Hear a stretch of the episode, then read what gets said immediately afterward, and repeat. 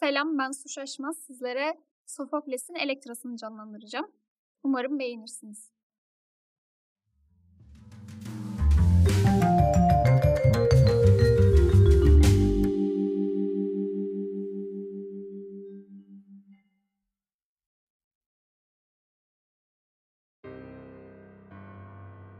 Ben seni dinledim.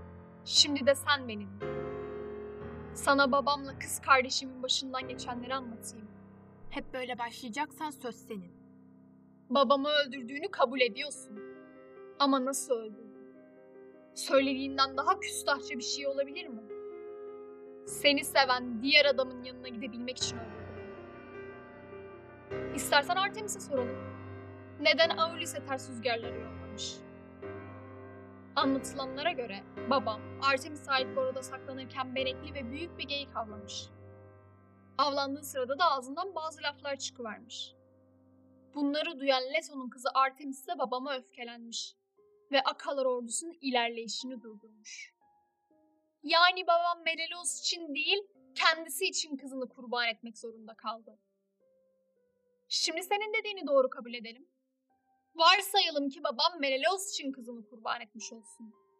Bu durumda da yine babamı öldürmek senin hakkın mıydı? Ancak dikkatli olmalısın.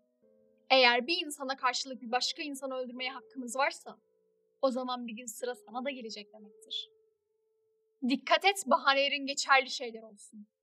Eğer bana intikam almanın ne demek olduğunu öğreteceksen o zaman hatırlatırım sana.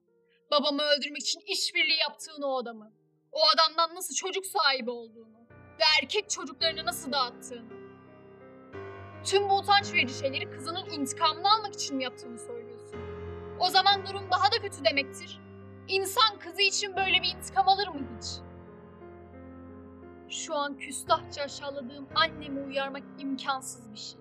Sen ve beraber olduğun o adam yüzünden sefilce bir yaşam sürdürmek zorunda kaldım.